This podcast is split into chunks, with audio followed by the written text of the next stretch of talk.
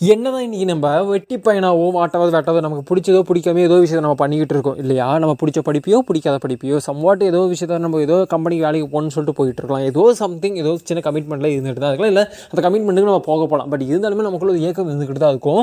என்னடா அப்படின்னு கேட்டிங்கன்னா ஒரு விஷயத்தை நான் ஃபாலோ பண்ணுறோம் ரொம்ப பிடிச்சி இன்னும் நம்ம ஆல்ரெடி நம்ம ஒரு விஷயத்தை ஃபாலோ பண்ணிட்டு இருப்போம். அது நமக்கு ரொம்ப பிடிச்சிருக்கும். பட் அதை விட ரொம்ப பிடிச்சி என்னோட ட்ரீம் இதுதான் ஃபோக்கஸ் இதுதான் பண்ணணும்னு ஆசைப்படுறேன். என் லைஃப் அதெல்லாம் தான் நான் இருக்கணும்னு ஆசைப்படுறேன்.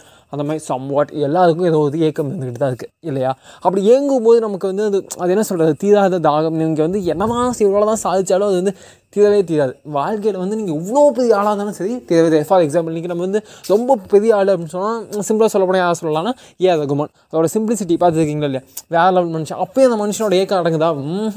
அடுத்து அடுத்து அடுத்து என்னென்னா சம்மோட ஏதோ ஒன்று பண்ணிக்கிட்டே தான் இருக்குது நான் ஆஸ்கர் அவார்டு வாங்கிட்டேன். ஓகே சூப்பராக பெரிய அவார்ட்னா அதான் கருதுதாங்க இல்லை இந்தியன் சினிமாவில் வேறு லெவலில் அவார்ட்ஸ்லாம் வாங்கியாச்சு. வேறு லெவலெலாம் பங்கம் பண்ணியாச்சு. எல்லா ஹார்ட்டுக்கும் போயாச்சு.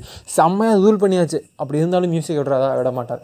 ஏன்னா அது ஒரு ஏக்கம். அது அது வந்து ஒரு தீராத தாகம். ஓகேவா அந்த தாகம் வந்து நம்ம வெளிப்படுத்த வேண்டிய ஒரு விஷயம் தான் அது நம்ம கிட்ட இருக்க ஒரு திறமையை வெளிப்படுத்தணும்னா அந்த தாகம் இருக்கணும். ஆனால் அந்த தாகம் சரியான நேரத்தில் ஒரு டைம் அது டைமுன்னு சொல்ல முடியாது லக்குன்னு சொல்ல முடியாது. சம் வாட் அது ஒரு விஷயம் அவ்வளோதான் அது வந்து நம்ம எதுவும் சொல்ல முடியாது. ஃபார் எக்ஸாம்பிள் என்னன்னா ஒரு சிங்கிள் லைனில் ரொம்ப சிம்பிளாக சொல்ல போனால் மின்மினி பூச்சிகள் மின்னுவதில்லை இருட்டாமல்